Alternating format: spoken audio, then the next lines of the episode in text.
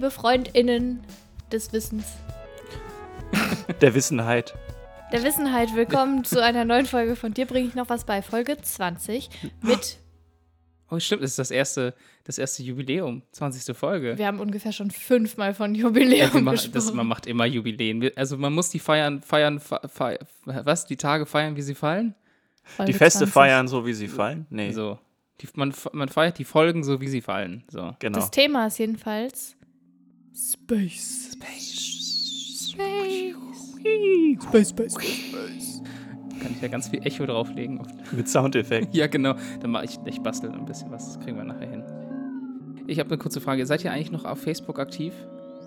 Ja, in Ja, speziellen. es gibt bestimmt Leute, die aktiver Bubbles. sind, aber so passiv aktiv. Also ich habe das Gefühl, man benutzt Facebook eigentlich nur noch für Veranstaltungen. Und eine dieser Veranstaltungen ist am 20. September. Ich hoffe, ihr seid auch schon dabei und habt zugesagt. Denn über zwei Millionen Menschen haben bisher da auf äh, Teilnehmen gedrückt. Es geht nämlich um das Storm Area 51. Oh, Also, ne, also es geht darum, das Gelände dieser bekannten Army Base in Nevada zu stürmen. Denn man möchte sehen, ob dort Aliens zu finden sind. Mit der Idee, wenn äh, über zwei Millionen Leute gleichzeitig dahin stürmen, dann, ja, dann können sie ja nicht alle gleichzeitig festnehmen. Und man möchte dort nämlich eben Aliens finden. Und wo kommen die her? Wo, sollen, wo kommen die Aliens wahrscheinlich her? Outer Space. von Melmark. Vom Mars natürlich. nee, also Marsmenschen irgendwie, oder auch Marsianer, sind irgendwie immer so das beliebteste Beispiel für Aliens, Innen. so popkulturell gesehen. Man erinnert sich vielleicht so an so Filme wie Mars Attacks, ganz, ganz schrecklicher Film. Also Das- eigentlich ist er super lustig, stimmt. aber als Kind fand ich ihn ganz schlimm. Oder selbst in den Geschichten von Baron von Münchhausen, der ist nämlich auf den Mars geflogen und hat dort auch Marsmännchen getroffen. Und ich habe mich gefragt, warum eigentlich immer der Mars? Warum ist es nicht die Venus oder irgendein anderer Planet? Und um das zu beantworten, müssen wir ein paar Jährchen zurückgehen, und zwar nach Italien im Jahre 1877. In diesem Jahr konnte man den Mars nämlich besonders gut beobachten, da er in Opposition stand. Das heißt, einfach gesagt, dass Sonne, Erde und Mars auf einer Linie lagen, sodass man von der Erde aus den Mars super nah und vor allem sehr gut beleuchtet sehen konnte. Während halt auf der Erde in der Nachtseite natürlich kein Licht war, weil die Sonne auf der anderen Seite war, ganz einfach. Und zu dieser Zeit wusste man nicht besonders viel über den Mars. Eigentlich nur so ein paar Informationen, zum Beispiel ganz viel auch von Christian Huygens oder wie man, glaube ich, in Deutsch sagt, Huygens. Ähm, der, ein Huygens, paar ja. Jahre, ja, Ja. der ein paar Jahre zuvor eigentlich nur so ein paar äh, Aufschriebe gemacht hat über die Oberfläche und dass man so Flecken sehen kann auf dem Mars, aber man wusste nicht viel. Und es gab aber diesen Astronomen Giovanni Schiaparelli und der nutzte die gute Situation und richtete sein großes Teleskop auf den Mars. Er hat selbst gesagt, er wollte einfach mal ausprobieren, ob sein Teleskop gut genug ist, um halt den Mars ein bisschen, also die Oberfläche ein bisschen besser zu sehen. Aber was er dann entdeckt hat, waren Strukturen auf dem Mars. Also so Krater und Meere und Senken. Und er legte eine Zeichnung an, die sehr detailliert diese ganzen Krater und sowas eben darstellte. Und er hielt das dabei für natürlich entstandene Rinnen. Also so Sachen, die zum Beispiel durch Wind entstehen oder durch Wasser, was irgendwo lang fließt, aber natürlich, wie sie eben vorkommen können. Und er nannte das in seinen Aufschrieben Canali. Also das italienische Wort eben für so Rinnen. Aber Canali kann man auch anders übersetzen, und zwar mit Kanal oder auf Englisch mit Channel. Ja. Und Channel sind immer künstlich angelegt. Also es geht quasi, wenn man das mit Channel übersetzt, heißt das künstlich angelegte Kanäle, die eben intelligente Wesen an, angefasst haben oder angelegt haben müssen. Und genau dieser Übersetzungsfehler sorgte dafür, dass das eben eine weltweite Sensation wurde. Ja, die Nachricht ging um die Welt, dass es eben eine Zivilisation auf dem Mars geben soll. Und es brach, was man damals auch Marsfieber nannte, aus. Also überall gingen eben Leute davon aus, es muss intelligentes Wesen auf dem Mars geben. Schiaparelli selbst, oder Schiaparelli, der wurde dadurch schlagartig berühmt. Deswegen war es ihm jetzt auch nicht ganz so wichtig, dass er diesen Fehler, diesen Übersetzungsfehler ausbessern sollte und wollte. Er ist selbst zum Beispiel zum italienischen König in der Zeit gegangen und hat gesagt, hey, du, schau mal, ich habe jetzt nicht das beste Equipment. Wenn du mir bestes Equipment gibst, dann kann ich vielleicht sogar noch mehr rausfinden und kann Italien und die. Forschung noch, noch viel berühmter machen. Naja, in den nächsten Jahren versuchten dann weitere Forscherinnen und Forscher, seine Entdeckung zu bestätigen. Und einige sahen ähnliche Strukturen, andere sahen gar nichts, gaben dann halt eben eben meist an, dass deren Equipment zu schlecht oder defekt sein soll. Und besonders der US-amerikanische Astronom Parzival Lowell war so davon überzeugt, dass er ein Observatorium gründete, nur dafür. Und eine sehr detaillierte Karte, eine Marskarte mit vielen Kanälen und grad, also so geradlinige Kanäle und Verbindungen anfertigte, die eben Kanäle zeigen, die mehrere Kilometer, teilweise 1000 Kilometer breit sind und äh, eben zeigen sollen, dass das eine Mars-Zivilisation gebaut hat. Das Einzige, worüber man sich nicht ganz sicher war, war, ob das noch aktuell bewohnt wird oder ob das quasi die äh, Ruinen einer untergegangenen Zivilisation sein sollen. Ja, die Menschen haben früher auf dem Mars gewohnt und sind dann auf die Erde evakuiert Genau. worden. V- Vielleicht auch das, aber all diese Diskussion löste unter anderem auch eine Flut an Sci-Fi-Romanen aus, wie zum Beispiel der 1898 veröffentlichte Roman Krieg der Welten von H.G. Wells. Hat man vielleicht schon mal was von gehört? Klar. ist deswegen berühmt geworden, weil es als Hörspiel 1938 am Vorabend von Halloween im Radio übertragen wurde. Und in diesem Roman geht es darum, dass die Marsianer in Großbritannien angreifen und die Welt erobern, weil die Menschen nichts gegen sie tun können. Die einzigen, die dann tatsächlich die Aliens stoppen können, sind Bakterien, weil die Bakterien einfach, also die Marsianer Die nichts Aliens gegen die Bakterien. auflösen. Ja, ich weiß gar nicht, wie die daran dann zergehen, aber die Bakterien zerfressen auf jeden Fall die Aliens. Und das Besondere daran ist, dass BewohnerInnen, vor allem in den Vereinigten Staaten, das Ganze für einen Live-Bericht hielten, Ja, weil das Hörspiel genau. so aufgezogen war, dass es halt klang wie eine Live-Berichterstattung, so dass Ah. zwischendurch Musik gespielt wurde und dann wieder darüber berichtet wurde, wie gerade halt in, in Echtzeit in äh, UK einfach die Leute sterben und alle nur zugucken Mega können und nichts dagegen tun können. Genau, also es hat anscheinend zu einer Massenpanik geführt. Ich habe da ein bisschen recherchiert. Man geht inzwischen davon aus, dass diese Massenpanik nicht so richtig massig war, sondern dass die Lokalpresse das so ein bisschen aufgespielt hat. Aber es muss auf jeden Fall für sehr viel Verwunderung äh, geführt haben. Und es war in dem Fall auch wieder der Mars, eben alles durch diesen Übersetzungsfehler losgelöst. Und Kritik an dieser ganzen Entdeckung kam dann erst so gegen 1910. Das muss man sich mal überlegen. Das sind doch einige Jahre später, weil man selbst mit besserem Equipment die Strukturen nicht mehr finden konnte. Und man fing dann an zu glauben, dass das wahrscheinlich Linseneffekte waren, die dort Ah. reingespielt haben. Und erst im Jahre 1965 sorgte die Sonde Marina 4 dafür, dass man die ersten Bilder vom Mars bekam. Das war nämlich die erste Sonde, die ein Flyby-Manöver gemacht hat. Und die hat 21 Bilder von der Marsoberfläche zur Erde gesendet. Noch nicht so super aufgelöst und nicht so schön, aber von diesen Strukturen war natürlich nichts zu sehen. Der Mars hat tatsächlich Gebirge äh, und, und auch Täler und solche, aber Tiefe die haben Schluchten, ne? Ja. genau sehr viele Schluchten und es gibt ja auch den großen, den großen Berg da drauf. Ähm, Sogar den größten Berg des gesamten Sonnensystems, ne? Kann das sein? ja, genau. ein Olympus paar der Mons. Strukturen konnte man sich dann tatsächlich erklären. Also ein paar, die auch Schiaparelli gefunden hatte, aber die meisten lassen sich wirklich auf Linseneffekte zurückführen.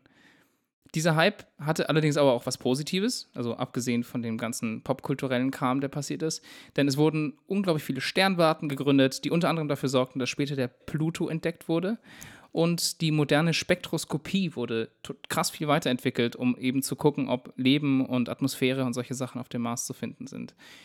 Und abschließend noch so eine kleine Anekdote, die ich ganz süß finde. Die ESA schickte eine Sonde mit dem Namen Schiaparelli 2016 auf den Mars, um ja eben dort zu landen und das alles ein bisschen genauer zu untersuchen. Vielleicht auch Bodenproben zu entnehmen. Ja, so. und aufgrund eines Computerfehlers ist die aber auf der Oberfläche zerschellt. Scheiße. Ja. ja, also so ein bisschen wie halt eben auch der Schiaparelli im Endeffekt nicht so richtig recht hatte, hat es dann leider auch mit der Sonde nicht so ganz geklappt und das fand ich irgendwie süß. Aber ja, das wissen wir, aufgrund eines Übersetzungsfehlers ist, sind einfach quasi Marsmännchen so die Idee davon, dass es die gibt, ist so sehr immer noch bei uns auch gesellschaftlich verankert. Und ich bin mal gespannt, wenn jetzt am 20. alle Leute Area 51 stürmen, was man dann wirklich findet. Ja. Probably nothing. Ja, ich meine, ist ja auch nicht so, als ob die jetzt nicht irgendwie drei Monate Zeit hätten, falls es dort was gäbe, es woanders hinzubringen. Vor allen Dingen, wie lustig wäre es, wenn die dann tatsächlich Area 51 stürmen würden und wirklich irgendwas finden würden. Also tatsächlich irgendwelche Ja, Aliens oder so. Ich glaube, die haben zu viele Filme geguckt. ja Ich glaub also man muss auch mal in Vor allen Dingen wollen die ja ähm, dahin rennen wie Naruto, ne? Genau, also die, die machen Arme so angelegt und äh, Richtig, weil dann ist man schneller als. Kugeln. Das ist die Begründung dafür, habe ich ja, jetzt genau, gelernt. weil man damit schneller rennen kann. Wow.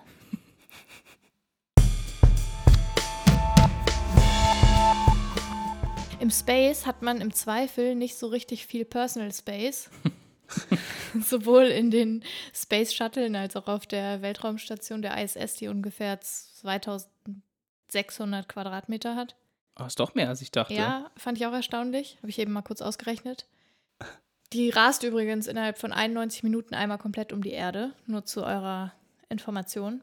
Jedenfalls wird der körperliche Freiraum auch im Außeneinsatz ziemlich krass beschränkt. Also es gibt ja immer wieder die AstronautInnen, die auf der ISS zum Beispiel stationiert sind, dass die eben im Außeneinsatz um die ISS irgendwelche Reparaturen oder Installationen ausführen müssen. Hm. Und die Raumanzüge, die zu diesen Extravehicular Activities, kurz EVA, angezogen werden. Wahrscheinlich heißt Eva von Wolly.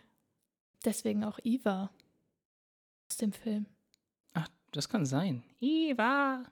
Oh. Ich kenne den Film gar nicht. Was? Wally? Disneys Wally? Ach, Wally. Ich habe was ganz anderes verstanden. Okay, ja. Wally, doch. Ja, vielleicht. Ja, jedenfalls die Raumanzüge, die für diese Außeneinsätze getragen werden, sind relativ massiv. Also man kennt ja vielleicht die Bilder, die sind einfach wahnsinnig breit und groß und die Leute wirken immer wahnsinnig massig. Und es liegt auch daran, dass sie aus verschiedenen Schichten bestehen und auch, dass innerhalb von dem Anzug ein Luftausgleich, ein Druckausgleich stattfinden muss. Ich fange euch mal kurz an zu erläutern, wie so ein Anzug aufgebaut ist, weil ich es eigentlich super spannend finde. Und zwar besteht die unterste Schicht aus einer Textilschicht und durch die laufen Luft- und Wasserschläuche damit die AstronautInnen bei den Einsätzen gekühlt werden können, weil diese Anzüge eben so riesig und massig sind, dass sie total schnell aufheizen. Sodass sozusagen ständiger kalter Wasserdurchfluss am, ganz nah am Körper stattfindet. Darüber liegt eine Neoprenschicht, die ist gasdicht, das heißt, die kann den Überdruck halten und ist gleichzeitig aber relativ flexibel. Und der Überdruck sorgt eben dafür, dass die Person im Anzug weiterhin atmen kann, also unter anderem die Lungenfunktion erhalten bleibt, weil außerhalb der Raumstation, also im Weltraum, herrscht halt ein Vakuum und das ist nicht besonders förderlich. Ja, wird ja das, das Blut anfangen zu kochen und solche Sachen. Genau. Ne? Ja. Deswegen muss eben ein Druckausgleich stattfinden und deswegen wird ein Überdruck erzeugt. Und diese Neoprenschicht ist dann weiter mit Textilschichten umgeben und dann gibt es noch äußere Anzugsschichten, die aus widerstandsfähigem Feuer hemmenden Amidfasern bestehen. Und diese Raumanzüge für die IVAs sind zudem an den Außenseiten mit Aluminium und anderen Stoffen beschichtet, um eben die Sonnenstrahlung zu reflektieren, die mhm. ja wahnsinnig heftig ist. Da ja. oben, außerhalb von der Ozonschicht, ist es einfach wahnsinnig aggressiv. Die Außenschichten sind außerdem bulletproof, damit die AstronautInnen nicht von Mikrometeoriten irgendwie mhm. erschlagen werden oder ja, also die Gefahr durchlöchert ist relativ werden. Groß, die ne? relati ja, die Ja, Gefahr stimmt. ist relativ groß. Es sind jedenfalls insgesamt bis zu sieben Schichten. Und so ein Anzug kann man eigentlich wie ein kleines Raumschiff verstehen, weil da drin eben so viel Technik arbeitet und eben dieser Druckausgleich, der im Space Shuttle oder auf der ISS stattfindet und diese ganzen lebenserhaltenden Maßnahmen müssen halt innerhalb von diesem Anzug stattfinden. Mhm. Das lust, also es ist lustig, dass du gerade noch das Space Shuttle erwähnst, weil die äußerste Haut von dem Space Shuttle war tatsächlich auch genau die gleiche äußere Schicht von diesen Anzügen. Habe ich, glaube ich, heute von Tested ein Video gesehen, wie, wie heißt der Moderator nochmal? Adam Savage. Adam Savage, genau, sich die Discovery, glaube ich, angeguckt hat und da Ja, haben die das erwähnt. Also es ist, der, der Vergleich ist auf jeden Fall genau richtig. Ja. Ja, und es ist halt super tricky, weil wenn man Sauerstoff in den Anzug einführt, um eben diesen Druckausgleich stattfinden zu lassen, bläht sich der Anzug extrem auf im Mhm. Vergleich zum Vakuum, das da draußen herrscht, also da drumherum herrscht. Und deswegen wird innerhalb dieser Anzüge ein Druck erzeugt, der im Vergleich zu der Erdatmosphäre, also zu dem Druck, den wir hier haben, relativ niedrig ist. Also so niedrig, wie es physiologisch möglich ist, damit es eben nicht so zu einer krassen Bewegungsunfähigkeit der AstronautInnen führt, weil die halt dann nicht so wie Michelin-Männchen aufgebläht im All rumdümpeln sollen. Dabei ist Folgendes problematisch. Die Gasatmosphäre in den Wohnmodulen in der ISS, von denen sie regelmäßig starten, gleicht eigentlich der Erdatmosphäre. Hm. Also 21% Sauerstoff, 78% Stickstoff und der Druck liegt ungefähr bei 1 Bar. Und dadurch zirkuliert im Körper auch ein gewisser Anteil an Stickstoff. Das ist Mhm. ja immer so. Das ist auch völlig normal und überhaupt nicht Ja, schlimm. ist ja wie bei Tauchern auch, dass das. Genau, und ändert. wenn jetzt ja. der Druck in dem Anzug schlagartig beim Verlassen der Raumstation für den Außeneinsatz gesenkt wird, dann kann sich das Blut nicht von den anderen Gasen entsättigen. Mhm, ja. Das heißt, es herrscht dann plötzlich eine Stickstoffkonzentration im Körper, die sich einkapselt und dann gibt es Bläschen im Gewebe und in den Knochen und vor allen Dingen halt in den Geweben, die relativ viel mit Blut versorgt werden, also das Gehirn. Und das kann eben zu einer Dekompensationserkrankung führen, die eben so aussieht, dass durch diese Bläschen eine Verstopfung von Blutgefäßen, also eine Gasembolie Hm. passiert. Und das ist halt super gefährlich. Ja, aber das ist doch, ist doch wirklich das Gleiche wie beim Tauchen, Genau, oder? Wie das- diese, sagen, ja. Das ist wie diese ja, Taucherkrankheit. Wie diese Nullzeit, Wenn von du der man zu schnell auftauchst und der Druck sozusagen weniger wird, Mhm. ist es genau das gleiche, wie wenn du den Druck künstlich reduzierst innerhalb von diesem Anzug. Deswegen, Deswegen haben manche ja auch- Tiefseetaucher ja auch unten so eine, so eine Wohnkapsel, wo die für die, die Zeit des Einsatzes quasi einfach die Mhm. ganze Zeit auf diesem Drucklevel beibehalten werden, sodass halt Ja. Mhm. man nicht ständig auf und abtauchen müsste und diese, dieses ständige Auf- und Abtauchen würde halt diese, äh, diese Gefahr dieser Übersättigung Ja. quasi äh, hervorrufen und deswegen wohnen die dann für ein paar Wochen unterhalb halt eh auf der Höhe, wo sie halt arbeiten, damit da der Druck quasi dann immer gleich ist. Das ist halt schwierig, wenn jetzt die AstronautInnen aus der ISS in diesen Anzug steigen und dieser Druckausgleich so komisch stattfindet, sodass es immer ein sogenanntes Campout gibt. Und in diesem Campout müssen die AstronautInnen vor jedem Außeneinsatz mehrere Stunden reinen Sauerstoff atmen, damit Oh. quasi das Blut bloß mit Sauerstoff Mhm. gesättigt ist und sie dann auch in eine Reihe, reine Sauerstoffversorgung im Anzug einsteigen können, sodass eben diese Dekompensationserkrankung nicht auftritt.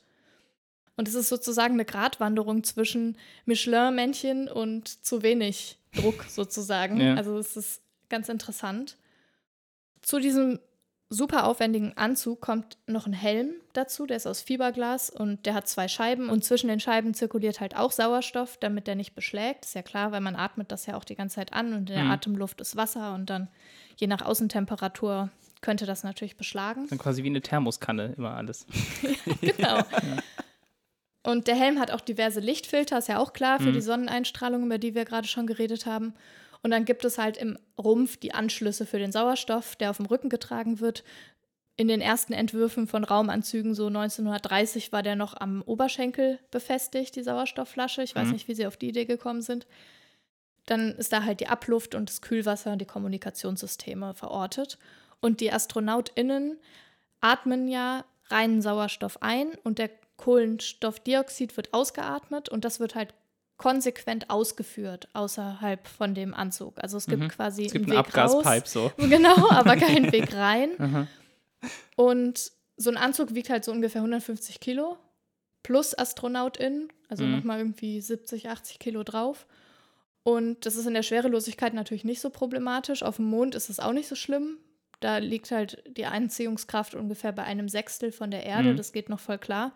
Auf dem Mars wäre es dann schon wieder ein bisschen schwieriger. Also 76 Kilo wäre man dann schwer, inklusive AstronautInnen. Also Ist okay. es geht auch noch. Äh, In dem Anzug wird übrigens von den Männern eine Windel getragen, von Ja. Frauen sowas wie Binden, falls sie zwischendurch halt mal pinkeln. Na, diese Außeneinsätze können ja auch wirklich lange dauern, ne?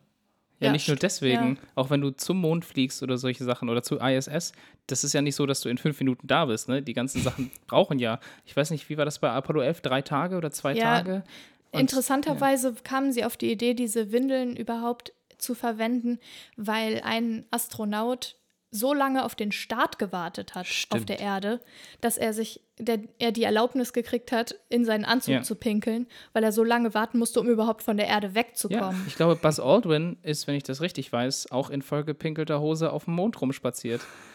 also so richtig sklashed. Ich glaube, das war ihm Ja. aber dann egal. Ich glaube auch, dass das in dem Moment egal ist, ja.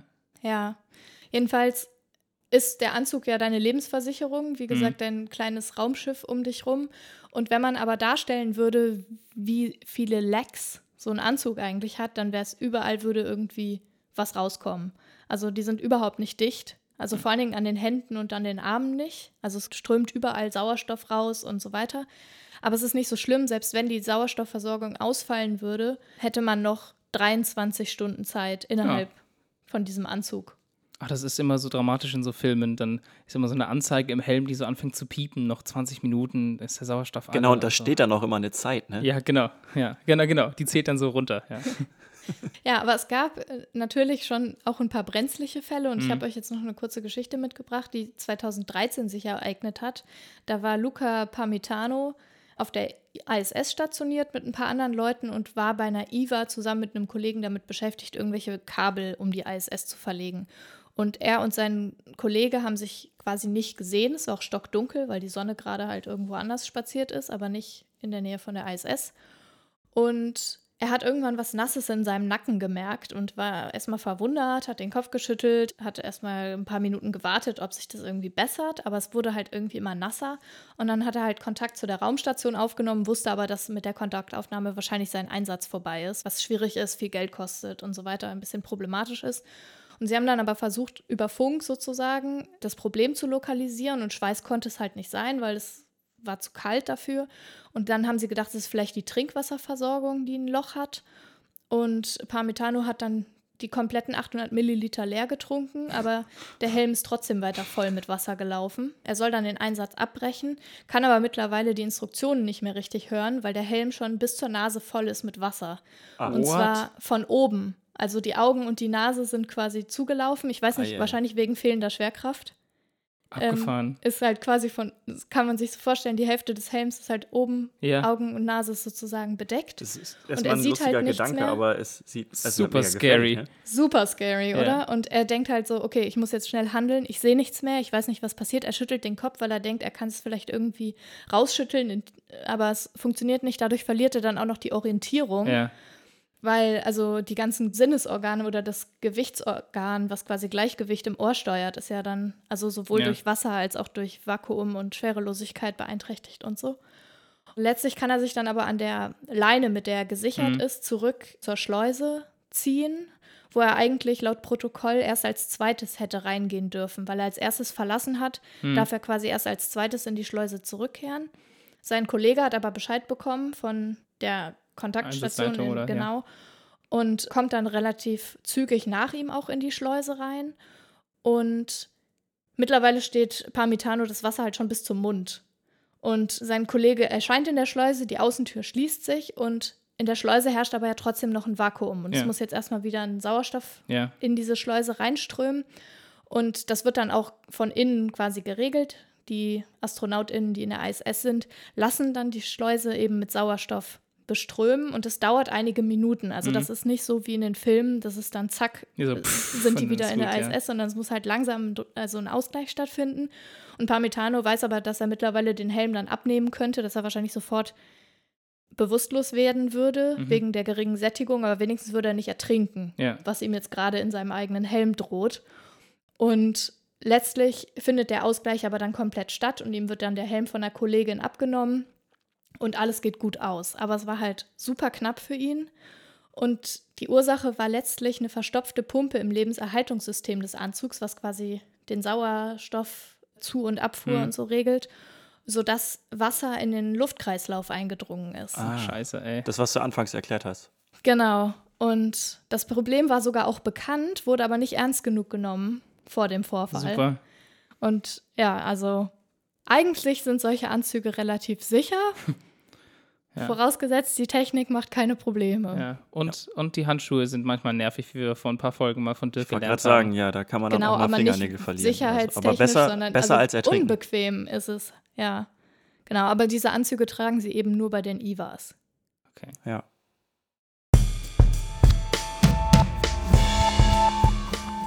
Neben Marsianern und der ISS und den ganzen Raumanzügen finde ich persönlich ja Kometen mega interessant.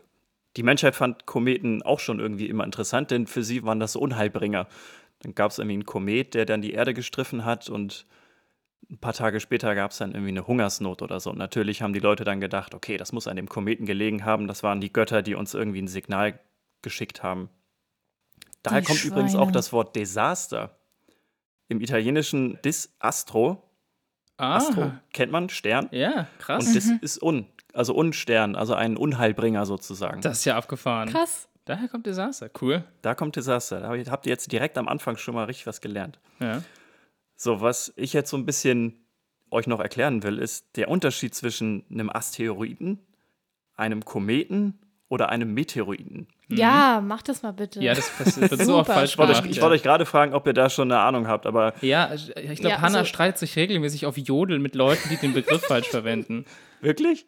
Ja. ja. Okay, dann, dann testen wir uns jetzt mal gegenseitig, was, wie, wie, wie unsere Recherche oder wie unsere Definitionen aussehen. Mhm. Also, ein Asteroid ist erstmal allgemein ein Objekt, das auf einer elliptischen Bahn um die Sonne sich quasi bewegt. Das Richtig. könnten Planetoide sein oder irgendwelche Kometen oder halt Kleinstplaneten. Das ist erstmal generell ein Asteroid. Kometen hingegen bestehen hauptsächlich aus Eis und Staub, wodurch auch immer dieser Schweif zustande kommt. Wenn jetzt ein Mhm. Komet die Erde streift, dann kennt man das vielleicht von Bildern, dann hat er immer so einen Schweif dahinter. Und dieser Schweif ist quasi Wasserdampf, ne? verdunstetes Wasser und der Ja. Staub, der da drin ist, der durch die Reflexion des Sonnenlichts anfängt zu leuchten. Dann gibt es noch die Meteoroiden, also Meteoroid, ein Meteor und ein Meteorit. Das sind auch nochmal drei verschiedene Dinge. Das wusste ich zum Beispiel auch nicht. Das wusste ich Also auch nicht. Ein Meteoroid mit Oroid ist ein fester Stoff oder ein, ein, ein festes Objekt, was halt aus Stein oder aus irgendeinem festen Stoff halt besteht, was sich im All bewegt. Wenn das jetzt in einer Atmosphäre verglüht, ist es ein Meteor.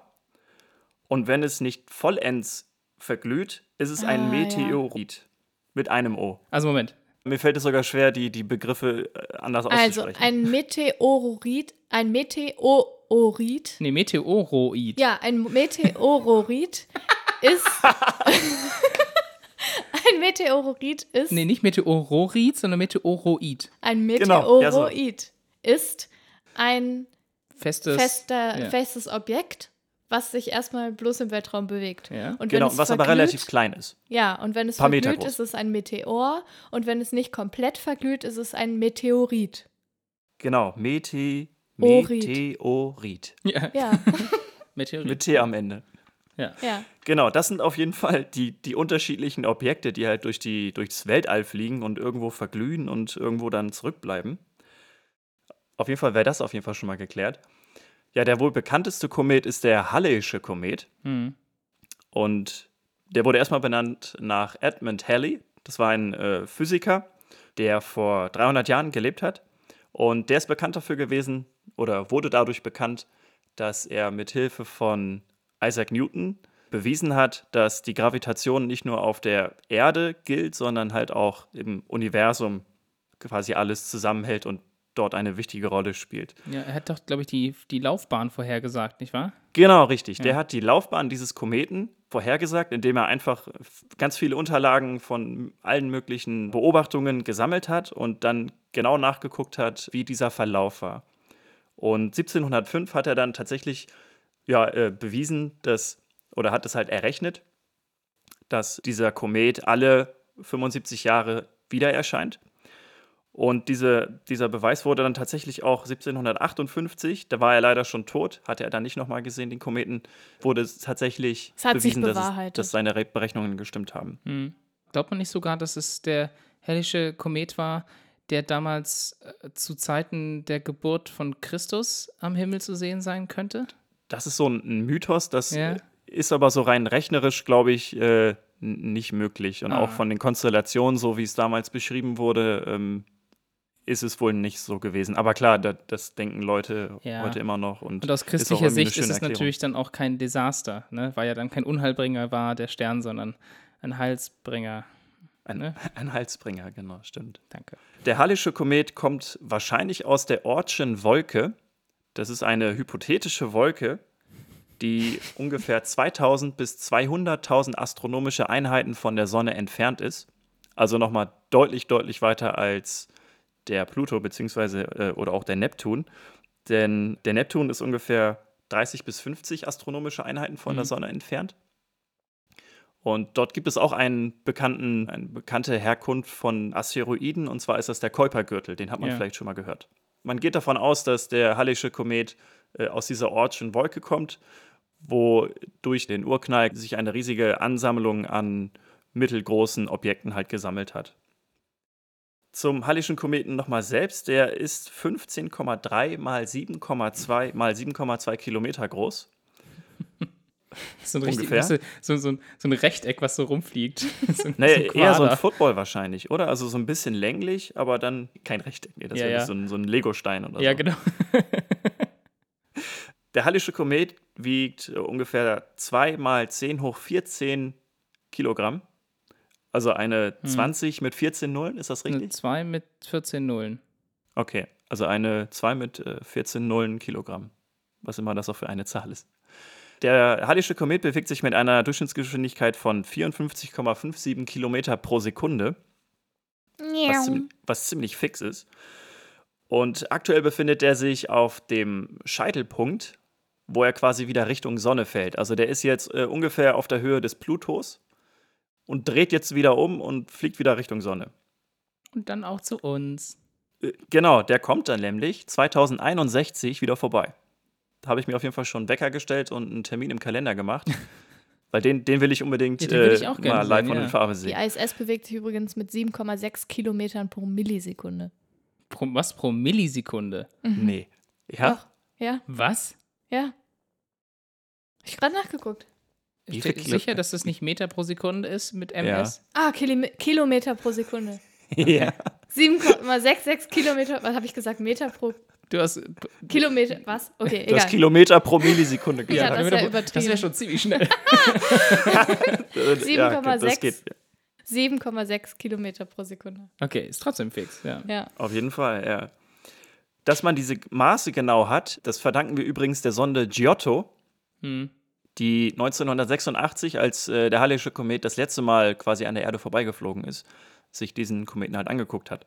Dort hat man übrigens heraus, auch herausgefunden, dass er zu 80 Prozent aus Wasser besteht, zu 10 Prozent aus Kohlenmonoxid, dann auch ein bisschen Methan, Ammoniak und anderen Kohlenwasserstoffverbindungen. Aber wird der nicht kleiner? Klar. Genau, Also jedes Mal, wenn er an der werden, Sonne ne? vorbeikommt, Ja, okay. Wird der Hallische Komet kleiner. Also dadurch, dass er ja hauptsächlich aus Wasser Eben, besteht, Ja. verdunstet, verdunstet regelmäßig halt ein, was heißt regelmäßig? Verdunstet der Ja. Komet halt zu einem Tausendstel. Jedes Ja. Mal, wenn ja, er an der ein Sonne Tausendstel. vorbeifliegt. Okay. Dann kann er das ja noch Spannend. ein paar Mal machen.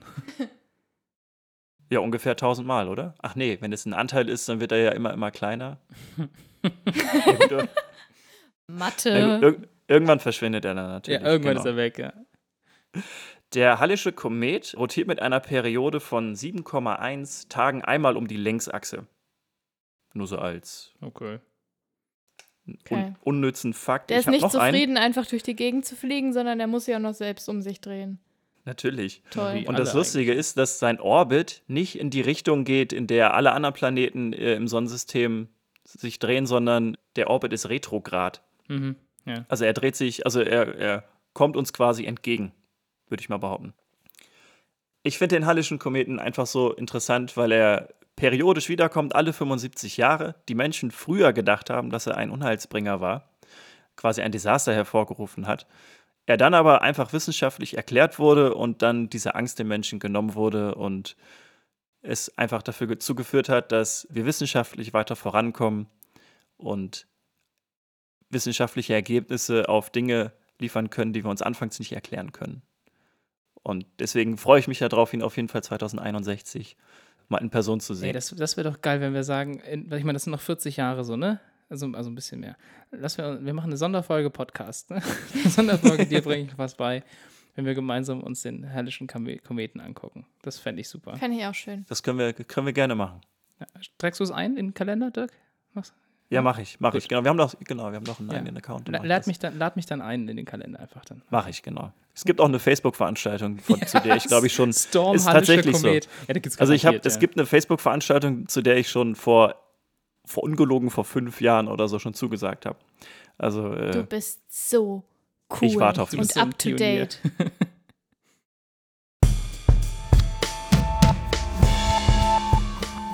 Wart ihr beide schon, schon mal Blutspenden? Ja. ja, schon öfter. Okay, dann wisst ihr ja natürlich auch, was ihr für eine Blutgruppe habt. Meine ist beispielsweise A, Rhesus positiv. Hier ist das Ich bin null positiv. Ich habe hier tatsächlich meinen mein Ausweis direkt neben mir liegen. Also ich bin null Resus positiv. Echt, ihr beide seid High null. five, Dirk. Yeah. Sind wir universal spenden. Spender oder Genau, universal ihr seid Ja. universal Spender. SpenderInnen. Ja. Spenderin? genau. Ja, die, die Blutgruppe gibt ja an, welche Zuckerstrukturen auf der Oberfläche von roten Blutkörperchen leben. Was eben auch dafür sorgt, dass wenn man Blutgruppe A hat, dass da ein, ein anderes Molekül ist, als wenn man B ist oder A und B. Also A, B gibt es ja auch noch.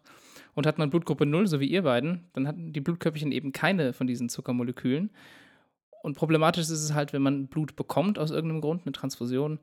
Ja, weil man nur null bekommen kann. Nee, also du kannst ja deine eigene Blutgruppe auch bekommen. So. Also wenn du jetzt als A, Ja, A kannst du A bekommen, du kannst Ja, auch Null genau. bekommen, aber sobald quasi in dem neuen Blut, was du bekommst, ein Molekül auf der Oberfläche lebt, das du nicht kennst, dann gibt es eine Autoimmunreaktion Ja. und dann fängt dein Körper quasi an, dieses Blut abzulehnen. Das ist ein großes Problem, deswegen ist Null, also Typ Null, eigentlich das perfekte Spenderblut. Das Problem ist aber auch, dass es halt viel benutzt wird. Ne? Also das wird am allermeisten gespendet, wenn es da ist. Zwar sind es 35 Prozent der Weltbevölkerung, die diesen Bluttyp haben, aber es reicht nicht aus, damit in Krankenhäusern immer genug davon da ist. Wäre es nicht praktisch, wenn man diese Zuckerstruktur einfach wegmachen könnte? Aufbrechen können. Genau, einfach wegmachen könnte. Und weil, wenn der einzige Unterschied ist, dass diese Zuckerstruktur da ist, bei A, B und AB, dann wäre es doch toll, wenn man das wegkriegen könnte und dann quasi Null draus machen kann. Und die Idee gibt es schon etwas länger, schon, ich glaube, 1980ern so um den Dreh rum. Es war aber allerdings nicht effizient möglich, das zu machen. Aber jetzt haben das Forscher und Forscherinnen in Vancouver hingekriegt. Die haben sich 20.000 Enzyme angeguckt, die im menschlichen Darm vorkommen und haben deren Reaktion quasi auf dieses Zuckermolekül, äh, was übrigens N-Acetylgalcatosamine heißt oder kurz Das habe ich schon mal GalNAc. gehört. Ja. Und die haben das aber extra für Blutgruppe A gemacht und keines dieser 20.000 Enzyme hat angeschlagen.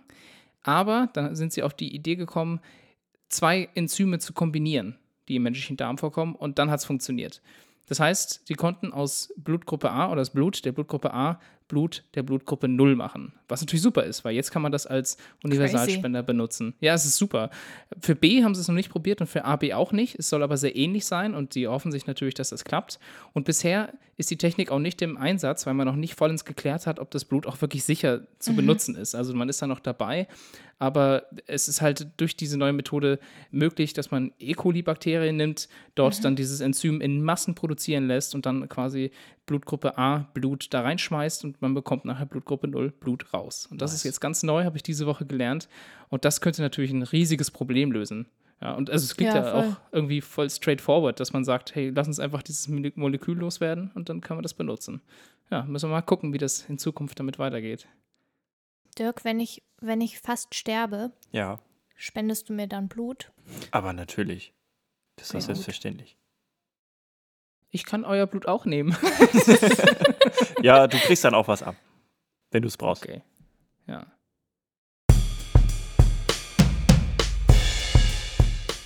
Ich habe letzte Woche gelernt, dass es in Großbritannien Schulen zur Ausbildung von Nannies, also Kindermädchen, warum auch immer das noch Kindermädchen heißt und nicht Kinderjunge, Kindermensch. gibt. ja, Kindermenschen, finde ich eigentlich ganz gut. Das ist ein bisschen wie so eine geheime Rasse, die irgendwo so in so Wäldern lebt, irgendwo die wird auf Kindermenschen. irgendeiner Insel, irgendwo im Pazifik. Da leben die Kindermenschen. Okay. Back to business. Back to serious business. Eine von diesen Schulen ist besonders anerkannt und das ist sozusagen die Elite Kindermenschenschule, also die Elite Nanny-Schule und das ist das sogenannte Norland College. Das wurde 1892 gegründet und bietet jedes Jahr 45 hart umkämpfte Ausbildungsplätze an. 1999 wurde erstmalig auch ein männlicher Bewerber zugelassen. Sehr spät, wie ich finde. Das ist also krass. Jedenfalls gibt es verschiedene Studiengänge dort. Das hätte ich auch nicht gedacht. Die schließt du entweder mit einem Diplom oder mit einem Degree oder Certificate ab. Und die nennen sich dann irgendwie Childcare and Education Diploma oder Early Childhood Studies Higher Education Diploma oder Early Years Senior Practitioner Foundation Degree oder so. Also ich wusste auch nicht, dass es da so viele Auswahlmöglichkeiten gibt. Kostet jedenfalls mindestens 30.000 Euro im Jahr. Und das, was ich daran so super faszinierend finde, ist, dass die dort nicht nur Pädagogik und Handling von Kindern gelehrt bekommen, sondern es gibt regelmäßig Trainingsstunden auf dem Autoübungsplatz, wo die Auszubildenden einfach lernen zu driften, den Wagen unter Kontrolle zu bringen, in den krassesten Verkehrssituationen, einfach Kontrolle über dieses Auto zu haben, um die Kinder auf dem Rücksitz zu schützen. Das finde ich so abgefahren. Also, die, naja, das klar, wirklich- also- das sind dann wahrscheinlich irgendwelche Kinder von irgendwelchen reichen Menschen und die werden Ja, ja, genau. vielleicht irgendwann mal irgendwie gekidnappt Genau. oder so. Und damit die dann dem ausge oder dem aus dem Weg gehen können, müssen die wahrscheinlich auch so Ja, eine, so eine genau. Rennausbildung machen. Das ist doch dann eigentlich, man ist wie so, wie sagt man, Security Guard mit Erziehungsausbildung. genau. Wie der genau, deswegen Kindergartenkopf. haben, Oh Gott, ja, stimmt. Oh Gott, das hatte ich verdrängt erfolgreich. Ach, Dirk. deswegen haben auch die eine Ausbildung dann zusätzlich noch mit GeheimagentInnen, die ihnen dann Kämpfen beibringen. Also sie kämpfen mit einer Hand am Kinderwagen. So, also ich habe eine hab ne Reportage darüber gesehen. Und also das ist wirklich abgefahren und man kann sich das auch noch ein bisschen absurder vorstellen, weil sie in ihren Uniformen trainieren, diese ganzen Sachen. Und seit über 100 Jahren gibt es eben diese Norland-Uniform. Wenn, wenn ihr die mal seht, ihr werdet sie erkennen. Und zwar hat sie einfach so ein so ein braun, Camel-braun, so. Hat, ist ein Blazer, ein Hütchen und Handschuhe. Also es sieht wirklich aus wie Mary Poppins. Ich wollte gerade sagen. Und dann können die aber mit dem, mit dem Regenschirm, mit dem sie gerade runtergeflogen ist, Leuten so die Augen ausstechen. Ja, genau, so ungefähr ist das. Und in diesen Uniformen machen sie eben auch diese ganzen Ausbildungen. Und dieses College ist so berühmt berüchtigt, dass eben auch die englische Königsfamilie die Nannies von Norland engagieren. Abgefahren, oder? Ich wusste Ja. das nicht, ich finde das voll krass. Wurde darüber eigentlich schon mal ein Spielfilm gemacht? Irgendwie ein Actionfilm oder so? Nee, aber Und das die Nannies von Norland, Teil Genau. 7. weiß ich, das weiß ich Jetzt nicht. wird erzogen. Aber, aber als die angefangen haben, dieses Drift-Training und vor allen Dingen das mit diesen GeheimagentInnen zu haben, wurde das quasi von der Presse betitelt als Mary Poppins meets James Bond oder 007 oder so. Oh, The Fast and the Furious Kids, Alter. Das ist schon ein bisschen absurd, oder? Aber Fast also and ich meine, es Furious ergibt Nanny total Sinn. ergibt oder? total Sinn. Es ergibt total, Sinn. aber ich finde es Ja. total witzig. Ey, ist, du musst immer die, die Marktlücke finden, immer die Nische finden. Ne? Ist,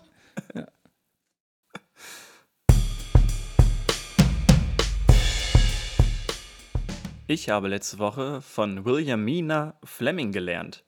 Die war die Haushälterin von Edward Charles Picking, der Direktor vom Harvard Observatory war. Und der Direktor war von seinen Mitarbeitern, bewusst männlich, so enttäuscht, dass er gesagt hat, ja, das könnte meine Haushälterin doch besser machen. Und was hat er gemacht? Er hat natürlich seine Haushälterin kurzerhand angestellt und sie hat natürlich den Job einfach viel besser gemacht als alle anderen, die vorher da gearbeitet haben. Yay. Das ging dann so weit, dass die Williamina eine extra Organisation halt in Harvard gegründet hat, die Harvard Computers. ja. Das war eine Gruppe von Frauen, die sich darum gekümmert haben, dass Sterne klassifiziert wurden. Und zwar haben die über 10.000 Sterne klassifiziert nach Gasgehalt, Temperatur, nach allen möglichen Faktoren. Und sie hat zum Beispiel auch den Pferdekopfnebel, eine sehr bekannte Ja. Konstellation, würde ich mal behaupten, hat sie entdeckt und hat sie auch einfach so benannt, wie jetzt der Name so ist. Also eine kurze, knappe Geschichte von einer Frau, die einfach es allen Männern irgendwie mal richtig schön gezeigt hat und den Job einfach, einfach viel besser gemacht hat. You go, girl. Yes. ja, aber das, war, das ist ja gar nicht so untypisch. Programmieren war damals echt Frauensache. Also, das ist ganz krass. Also, das war so eine Arbeit, da haben viele Frauen wirklich viel mehr gearbeitet als Männer in, zu der Zeit. Und haben viel, viel weniger verdient. Das ist Natürlich, tatsächlich auch so. Also, das habe ich in der Story jetzt auch gelesen, dass sie gerade so irgendwie bezahlt wurden. Also, viele davon haben auch gar nicht, wurden gar nicht bezahlt, weil das einfach für sie eine Möglichkeit war, in diesem Bereich irgendwie Fuß zu fassen und irgendwie anzufangen zu arbeiten. Und das halt auch ohne Bezahlung. Das ist halt äh, Schweinerei. ein Unding, wenn die den Job einfach tatsächlich auch besser gemacht haben und einfach viel geringer bezahlt wurden. So. Aber das war in der Zeit damals, war das Ja. so. Ja, ist ja heute immer noch so. Aber nochmal zurück, du hast ja vorhin auch erzählt, du hast ja äh, das Video angeschaut, wie Adam Savage sich die Apollo 11 anguckt. Und Nee, nee, nee, nicht die Apollo 11, die äh, Discovery, das Space Ach, die Shuttle. Discovery. Okay, stimmt. Ich habe ich hab nämlich ein ähnliches Video gesehen von Smarter Everyday, wo sie sich die Speichermodule der Apollo 11 angucken, mit der, qua- also die Steuerungseinheit, womit die Apollo 11 dann auch zum Mond geflogen ist. Und die wurde von Hand, wurden die Speichermodule mit so kleinen Metallringen bes- besetzt, die quasi die Speicher gespeichert, also den Speicher dargestellt haben. Und das haben Frauen genäht. Das, die saßen da mit Nähnadeln und haben diesen Speicher auf so Platinen drauf genäht ist abgefahren. Wenn du das, die müssen das mit Lupen angucken, weil es so klein und so fragil Krass. alles ist. Und das haben damals auch Frauen gemacht. So, das ist voll abgefahren. Das kann man sich gar nicht vorstellen, dass man sowas noch per Hand gemacht hat. Ich habe auch von der, ich weiß gar nicht, wie sie heißt. Das ist eigentlich schade, dass ich es nicht weiß, wie sie heißt, aber die den Code geschrieben hat für auch für die Landeeinheit, glaube ich. Das war eine relativ kleine Frau, die halt alles händisch geschrieben hat und das, was sie geschrieben hat, das war irgendwie so hoch wie sie selbst. Also einfach Bücher so hoch gestapelt, bis es ihre eigene Körperhöhe erreicht hat. Also auch, auch wieder so eine, von Ja, der man irgendwie relativ wenig gehört Bild, hat, die ja. aber für diese Mission einfach wirklich, wirklich wichtig war. Margaret Hamilton heißt sie. Und dieses Bild ist super cool. Warte mal, Hannah, ich zeig dir das mal ganz kurz. Ja. Die ist, so, das ist der Code. Also, Ah, ja, wenn ihr cool. nach ihr googelt, Margaret Hamilton, dann seht ihr dieses Bild Genau. von ihr, wie sie neben diesem Stapel des Codes steht. Das ist habe ich auch schon mal gesehen, das ja. Bild. Genau, ihren Namen merken wir uns und den von Williamina Fleming. Hannas. Bestes Land der Welt. Das beste Land des heutigen Tages. Lass mich raten, lass mich raten, lass mich raten. Okay. Ähm, oh, es könnte was. Äh, für welchem Land redest du immer? Also immer. Mir fällt es gerade in irgendwas, wenn das Namen Äquator liegt. Hm, könnte es Ecuador Äqua- sein? Äquatorial Guinea. Nein, wir reden heute über Ecuador. Yay! Das wusste, das wusste ich auch. Ecuador liegt an der Westküste des lateinamerikanischen Kontinents, zwischen Kolumbien im Norden und Peru im Süden, an der Pazifikküste. Die Amtssprachen sind Spanisch und Quechua und es wird ungefähr von einem Achtel der Bevölkerung gesprochen. Und es gibt noch 27 Subformen von dieser äh, eigentlich ursprünglichen Sprache. Kannst du ein bisschen Quechua? Quechua? Äh, nee, Ist eigentlich. das, ist das besonders kitschig? Nee, ist aber wahnsinnig schwierig, finde Ja. ich. Ecuador ist 283.560 Quadratkilometer groß und damit ungefähr dreimal so groß wie Österreich. Oder 105.334 mal so groß wie die ISS. Good job. Good job. Es leben ungefähr 200 mal so viele Menschen dort wie Blaufußtölpel, nämlich 17 Millionen ungefähr. Und Ecuador wird von den Anden durchzogen, sodass Quito mit 2850 Metern über Meeresspiegel die höchste Hauptstadt der Welt ist. Zudem läuft halt der Äquator knapp an Quito vorbei, also kurz vor Quito, und ist auch eine große Touristenattraktion. Das Mitad del Mundo, also Mitte der Erde Monument, ist aber eigentlich 240 Meter neben dem Ja, Äquator das ich auch mal gelesen, eingezeichnet ja. sozusagen. Also ist ja richtige Scheißarbeit, die haben sich einfach vermessen. Also man geht immer hin und bezahlt Geld dafür, weil man es cool findet. Ich war auch schon irgendwie dreimal da. Ecuador ist mit seinem Namen eines der wenigen Länder, was nach einer geografischen Gegebenheit benannt ist. Eben Äquator, Ecuador, funny. Ah, Ach so. Ja. der Bezug ist mir jetzt erst aufgefallen. Ecuador hat auch eine zu, dazugehörige Inselgruppe, und zwar sind das die Darwin-Inseln oder auch Galapagos genannt. Ach so, äh, die heißen gar nicht offiziell Galapagos-Inseln? Doch, also aber es sind ja die Darwinschen Inseln. Also Ah. Darwin hat Galapagos entdeckt und deswegen sagt man auch Darwin-Inseln dazu. Okay, aber offiziell Ah, sind das ist die aber Galapagos-Inseln. Galapagos. Okay. Genau. Und Ecuador zählt als das biodiverseste Land der Welt, gemessen an der Fläche. Mhm. Es gibt Küste, es gibt Gebirge, es gibt Regenwald, Nebelwald und eben Galapagos, was schon ein großes Spektrum bildet. Und es gibt halt auch zig Vulkane und der höchste Berg und auch höchste Vulkan Ecuadors ist der Chimborazo mit 6310 Metern. Und der ist außerdem der vom Erdmittelpunkt am weitesten entfernte Punkt der Erdoberfläche Ah, und damit der Punkt, der am nächsten am Weltraum dran ist. Weltweit. Weil die Erde ja nicht komplett kugelrund ist, ne? genau. Genau. und er ist damit theoretisch auch 2,4 Kilometer höher als der Mount Everest, der aber 8848 Meter Mhm. hat. Aber eben vom Erdmittelpunkt gemessen ist der Chimborazo eigentlich Krass, höher. dass das so einen Unterschied macht, ja. Es gibt dann außerdem noch den kleinsten Vulkan Ecuadors, das ist der Reventador, den hat man vielleicht schon mal gehört, weil der noch relativ aktiv ist und regelmäßig alles voll raucht. Also weil er einfach, also er ist keine richtige Gefahr für das Land, aber zurzeit zumindest nicht, aber der ist schon sehr aktiv. Die lokale Delikatesse ist Kui, also Meerschweinchen. Das sind anders als hier zum Teil richtig große Tiere. Und die werden auch teilweise noch traditionell gehalten. Das heißt, es gibt nur eine Person, die diese Tiere sehen darf und füttern darf. Wenn andere Leute diese Tiere angucken, bringt es Unglück.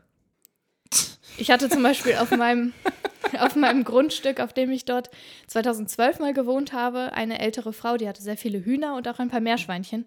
Aber die Meerschweinchen haben wir immer nur gehört, weil wir durften sie nicht sehen, weil das hat Unglück gebracht. Schmeckt übrigens so ein bisschen wie Kaninchen, also sehr süß. Hast du es tatsächlich mal probiert? Ja, ja. Ich würde es, ja. Ja, ja, das ist Also, Nager. aber ja. also ist jetzt nicht super spektakulär, aber Im Endeffekt ist es halt auch einfach ein kulturelles Ding irgendwie, ne? Nur weil wir das hier als Haustier halten und süß finden ja, genau. und das Es in anderen halt- Ländern die gegessen wird, so ist, haben wir da so eine. Barriere irgendwie. Ist total blöd. Ja. Ecuador hat auch keine Jahreszeiten, was ganz wunderbar ist, weil dadurch je nach Höhe durchgehend eine Temperatur zwischen 15 und 30 Grad herrscht. Also klar, je höher man steigt. Also da gibt es natürlich auch auf den Gipfeln der Vulkane dann mal auch 0 Grad oder Minusgrade, weil Schnee und so. Aber generell, die Temperaturen sind sehr konstant. Es gibt eine Regenzeit, in der man die Uhr nach dem Regen stellen kann. Also Nachmittag fängt es an zu regnen und morgens hat es dann wieder aufgehört. Und die Sonne geht jeden Tag um sechs unter und um sechs wieder auf. Das ändert sich Das auch ist nicht. so cool. Das, Das ist einfach Das ist so. echt verrückt, ja. Ja, Ich finde, das hat auch eine echte Auswirkung auf den Schlafrhythmus. wahrscheinlich. Weil wenn man ja. immer mit der Sonne ins Bett geht und dann mit der Sonne aufsteht, hat man quasi immer zwölf Stunden Schlaf, aber es ist halt super einfach. Und auch eine krasse Konstanz einfach. Also es gibt ja Leute, Ja, die genau. tatsächlich Probleme haben im Winter, weil es einfach Mhm. so lange dunkel ist oder im Sommer, weil es so lange Ja. hell ist. Ja. Die müssen einfach nach Ecuador ziehen. Ich habe noch zwei kleine Fun Facts für euch. Und zwar, der sogenannte Panama-Hut kommt nicht aus Panama, sondern eigentlich aus Ecuador. Warum auch immer er dann Was ist Panama-Hut denn ein heißt. Panama-Hut? Ich wollte gerade wir- fragen. Das ist so ein Strohhut mit einem braunen Band. Ah, Okay. okay. Und Paddington Bear ist eigentlich auch Ecuadorianer. Also zumindest kommt die Bärenrasse aus Ecuador. Ah, ich dachte schon, jetzt Ecuador wurde irgendwann mal von den Briten belagert. Also würde mich nicht wundern. äh, ja. auch gut möglich. Dann gibt es noch drei Dinge, die ich mit euch teilen möchte, die ziemlich seltsam sind. Und zwar bekommt man in Ecuador nur Instant-Kaffee eigentlich. Man muss richtig suchen, um ein Café oder ein Restaurant zu finden, in dem es richtigen Kaffee gibt. Und da wird auch richtig mit geworben und es ist auch deutlich teurer. Und es lebe der Kapitalismus, weil Ecuador ist kaffeemäßig eines der Exportländer Ja, ich überhaupt. wollte gerade sagen, die produzieren doch immens viel Ja, Kaffee. die, Ja. also neben Öl, Orchideen, Bananen und Kakao ist Kaffee halt eines der größten Exportgüter Ecuadors. Und Nestlé ist aber Marktführer, wie halt in vielen anderen Ländern Mhm. auch. Und es gibt überall Nestlé Instant Kaffee und der gute Kaffee wird exportiert. Was auch noch ziemlich seltsam ist, ist, dass Ecuador 2015-16 eine vierspurige Straße vom Landesinneren Richtung Oriente, also Richtung Regenwald, bauen hat lassen. Ohne tatsächlichen Grund. Es gibt keine Notwendigkeit für diese Straße. Es wurde einfach eine riesige Straße mitten durch das Land gebaut. Keiner nutzt diese Straße und es lässt sich eigentlich nur mit irgendeiner Korruption begründen, dass diese Straße gebaut wurde. Und zu guter Letzt sind in Ecuador Chochos der Renner auf der Straße. Du kriegst überall Chochos an jeder Ecke. Das sind so kleine Stände und Chochos sind im ecuadorianischen Sinne zumindest gegrillter Mais, Kartoffelchips, rohe Zwiebeln und Popcorn, ertränkt in Zitronen- oder Limettensaft.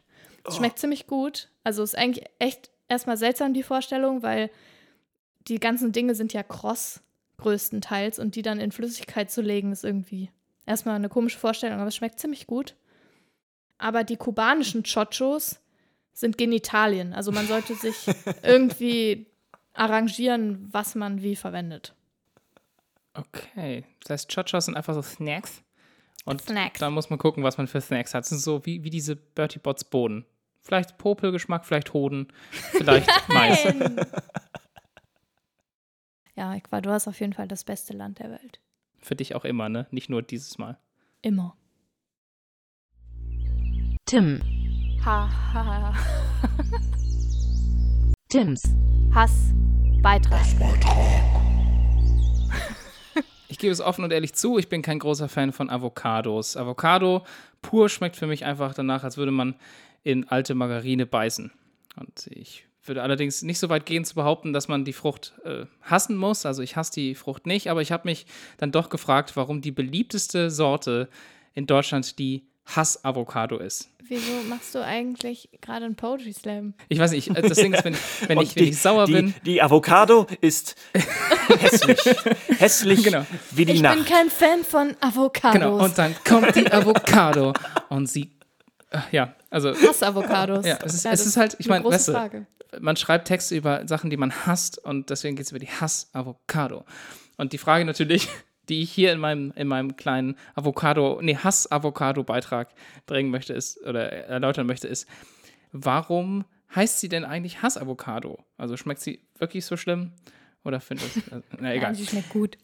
man, man hasst sie nicht äh, und deswegen heißt sie so. In dem Fall ist es sogar relativ leicht, warum sie den Namen hat, denn um 1930 herum fand ein kalifornischer Postbote, Rudolph hieß der, ein Bäumchen in seinem Garten, das er nicht kannte. Dort wuchsen nämlich Avocado-Früchte, aber die anders aussahen als die, die man kannte. Man kannte nämlich damals schon Avocados ganz gut, aber eben von der Sorte Fuerte. Und es handelte sich dabei aber um eine zufällige Mutation, die in seinem Garten wieks, äh, wieks, wuchs, keine Zucht. Und die sorgte dafür, dass die Frucht, Früchte eher dunkelviolett wurden. Und Ah, die Schale. genau, Ja. also die äußere Schale. Und diese Sorte war super beliebt und tatsächlich verbreitete die sich dann seitdem weitgehend. Also genau Schmeckt diese Sorte, abgehend von, von diesem einen Baum, die in diesem Garten Krass. wuchs, ist inzwischen angebaut in Israel, Kalifornien, Mexiko, Spanien, Chile, Australien, Neuseeland und so weiter und so fort. Also wirklich, das geht alles auf diesen einen Baum zurück. Und dieser Rudolf, der hieß mit Nachnamen Hass. Also Rudolf Hass. Und deswegen erfreut sich heute die Sorte des Namens Hass-Avocado. Und der Name Avocado geht übrigens auf das Nahuatl-Wort, also das ist eine Sprache, Nahuatl, zurück, und zwar auf Ahuacatl, was übersetzt Hoden bedeutet. Auch hier ist der Bezug zur Frucht nicht weit. Man kann sich das wahrscheinlich vorstellen. In Deutschland nannte man die Frucht eine ganze Zeit lang auch gerne Butterbirne, was ich auch gut nachvollziehen kann. Ja, weswegen ich stimmt. auch sage, dass es schmeckt, als ob man in alte Margarine beißt. Nein. Das Wort Guacamole, also eine Guacamole kennt ihr wahrscheinlich auch, also diese mexikanische Avocado-Creme, stammt auch aus dem Nahuatl und zwar von dem Nahuatl-Wort Ahuacamoli, das übersetzt Avocadosuppe heißt. also auch sehr naheliegend. Und ja, dabei, während ich das recherchiert habe, ist mir nur noch aufgefallen, dass es eine besondere Avocado gibt und zwar die samenlose Avocado, genannt Avocadito oder auch Cocktail-Avocado oder Mini-Avocado und die hat halt einfach nicht diesen riesigen Kern drin. Das heißt, man kann äh, die Avocado als Ganzes genießen, wenn man das toll findet. Kann, macht's, ne? also mir schmeckt es einfach nicht. Wie gesagt, vom Hass würde ich nicht sprechen, aber jetzt wisst ihr, warum sie Hass-Avocado heißt. Ich finde es total spannend, weil als ich das erste Mal in Ecuador war, kannte ich nur die Hass-Avocado aus Deutschland. Und ich hatte in meinem Garten dort einen Avocadobaum und dort wuchsen Fuerte Avocados mit einer grünen Genau, Schale. die sind so grünlich, ne? Ja. Und die schmecken so wässrig. Also es ist wirklich kein Vergleich geschmacklich. Und ich habe sie halt direkt vom Baum geholt. Eigentlich sind die Sachen, die man dort kriegt, Bananen, Orangen, was auch immer, alles super geschmackvoll. Aber diese Avocados liegt, muss an der Sorte liegen oder an der Regenzeit. Aber ich glaube eher an der Sorte. Die sind nicht so geil. Enttäuschend. Glück, Ja. Glück gehabt, dass wir, dass der Raphael, oder wie hieß er? Ja, dass er das Rudolf, Rudolf Hass. Rudolf, danke, das Rudolf. Nicht das Rudolf Hess? Rudolf. wow. Wow. Ja, okay. Also, wow. ja, damit können wir jetzt auch aufhören. Dann ist jetzt Ja, ja, das ist gut. Okay, das war die Folge. Bis zum nächsten Mal. Ciao. Toll. Toll. Toll. Dirks Tipps. Wie ihr ja vielleicht wisst oder auch nicht wisst, bin ich ja ein passionierter Hobbykoch, würde ich mal behaupten. Und ich wollte euch heute mal Mit einfach einen Tomaten? Tipp geben, wie ihr ein besseres Steak hinkriegt. Oh. Ja. Ein Haushaltstipp? Ist das ein Haushaltstipp? Zählt das schon als Haushaltstipp? Weiß ich nicht. Weiß, ist, ja, vielleicht. Äh, Kommt dazu drauf muss an, man ob du sagen, Sternekoch bist oder Ja, stimmt. äh, ja. Köchin zu Hause. genau. Dazu muss man sagen, dass es zu Steak verschiedene Lösungen gibt oder verschiedene Antworten auf die Frage, wie kriegt man das perfekte Steak hin. Ich habe mir gestern Abend eins gemacht und es war close, to, close to perfect. Close to perfect. Okay. Und deswegen will ich euch einfach mal erzählen, wie ich das gestern gemacht habe. Und zwar habe ich ein Rumsteak von dem örtlichen Schlachter hier gekauft. Das war ungefähr so dick wie zwei Finger. Das ist auch gut, wenn man ein ganz normales, einfaches Steak haben möchte, dann sollte das ungefähr diese Dicke haben. Wenn es zu dünn ist, dann kriegt man das meistens nicht so blutig hin, wie man das will, oder halt so medium, je nachdem, wie man das halt am liebsten mag. Also am besten zwei Lebendig. Finger dick.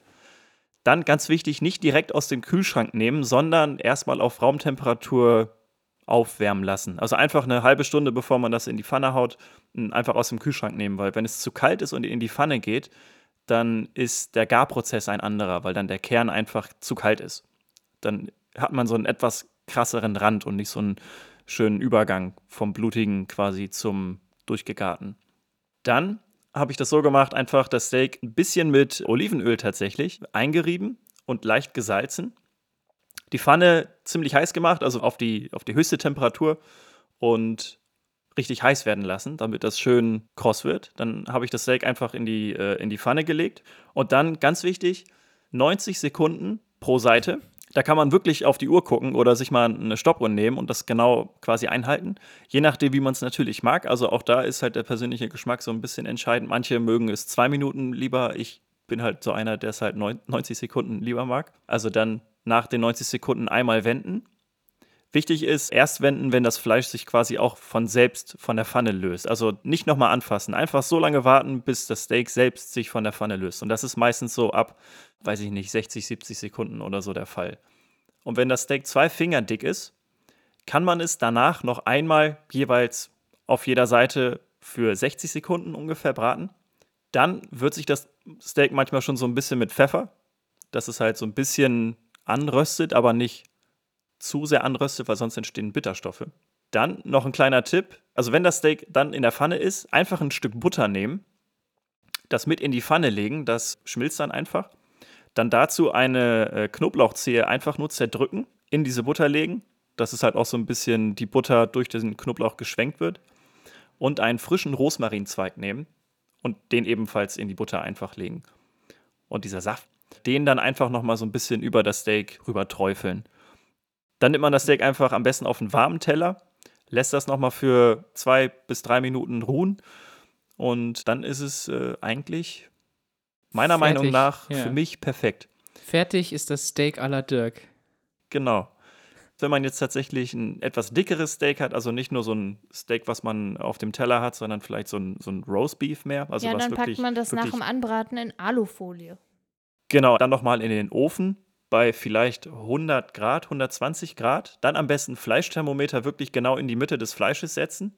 Auf eine Kerntemperatur von 52, 55 oder 60 Grad dann aufheizen lassen. Je geringer die Temperatur ist und je länger die Garzeit ist, desto saftiger oder desto weicher bleibt halt das Fleisch, weil dann das einfach langsamer gart. Dirk? Ja? Kommst du demnächst eigentlich mal wieder vorbei und kochst? Ähm, ja, äh, kann ich machen, ja. Es muss auch kein Steak sein, das kann auch, weiß ich nicht, Bratkartoffeln oder so, mache ich auch ganz gerne. Wir haben noch Kartoffeln. Soll ich euch noch erzählen, wie man perfekte Bratkartoffeln macht? nee, lieber nicht. Okay. Machen wir nächste Folge. Dafür nimmt man nämlich ganz wichtig Butterschmalz, um die Kartoffeln anzubraten, genau. Und die Zwiebeln nicht zu früh, weil die sonst äh, auch kross, also zu kross werden ja, und die schwarz werden zu dunkel, ja, genau, das darf man nicht. Genau. Ja, ich glaube, ich gehe jetzt äh, in die Küche und mache mir eine Tiefkühlpizza, aber. Wir haben keine mehr. Oh, Bei Tiefkühlpizzen kann man übrigens ganz einfach, wenn man äh, eine Margarita nimmt, die einfach in den Ofen tun, ganz normal, und dann, wenn man die rausnimmt, einfach so Serrano-Schinken und äh, Rucola-Salat und ein bisschen und Balsamico. Parmesan. Dann hat man eine perfekte, ähm, also keine perfekte, aber eine gute, äh, ein gutes Substitut für so eine Serrano-Schinken-Pizza, die man vom Italiener bekommt. Ja, mit Parma. Das ist, das ist eher so die Schwabenmethode wahrscheinlich. Ne? Aber es ist echt voll okay. Also, ja.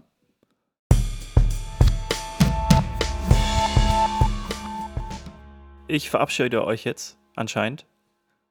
Das war unsere 20. Folge. Woo! Das erste kleine große Jubiläum. Space, space, space, space. Ja, Space. Ich leg, warte, ich leg die Musik jetzt dann wieder drunter hier. So. The Spa Space, the Final Space. Frontier. Ja, so hat auch schon mal eine Folge angefangen, ne? Mit, also über die Space. von Karman-Linie gesprochen wir haben. so viel schon Stimmt. über Space geredet. Ja. ja, aber deswegen war es auch mal Zeit, dass wir eine Folge diesem tollen Thema widmen. Das Thema der nächsten Folge lautet übrigens Perspektiven, was vielleicht im Space auch wichtig ist. Was für eine Perspektive man auf Dinge guckt. Also ich habe eine ganz schlechte Perspektive, wenn ich daran denke, dass so ein Space-Anzug 12 Millionen Dollar kostet. Habe ich auch eine ganz schlechte Perspektive auf mein Bankkonto, wenn ich da mal naja, genau. drauf gucke. Und wenn du russische Astronautin bist, dann. Also Kosmonautin. Kriegst du, stimmt? Uh. Dann kriegst du einen maßgeschneiderten Anzug. Okay. Ja. Ja, vielen Dank fürs Zuhören. Wir hören uns, Tim. Wir hören ja, ja, uns wir beim hören nächsten uns, Mal. wir hören uns. Ich freue mich aber trotzdem, euch zu sehen auch. Also wie Ja, immer. genau, das stimmt. Wenn wir das das nächste Mal sehen, dann mache ich vielleicht auch Steak. ja. Ah, ja. Das ist eine Für alle, die dies per wollen. perspektivisch gesehen eine, eine, eine guten, einen guten Vorsatz. In diesem Sinne, danke Hanna, danke Tim, Danke, Dirk. Danke, Dirk. Danke. danke an alle Zuhörenden.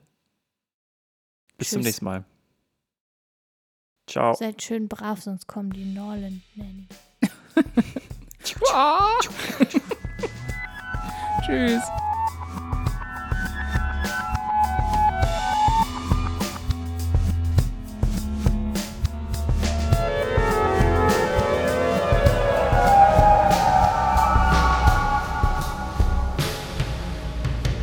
Stop talking, start punching.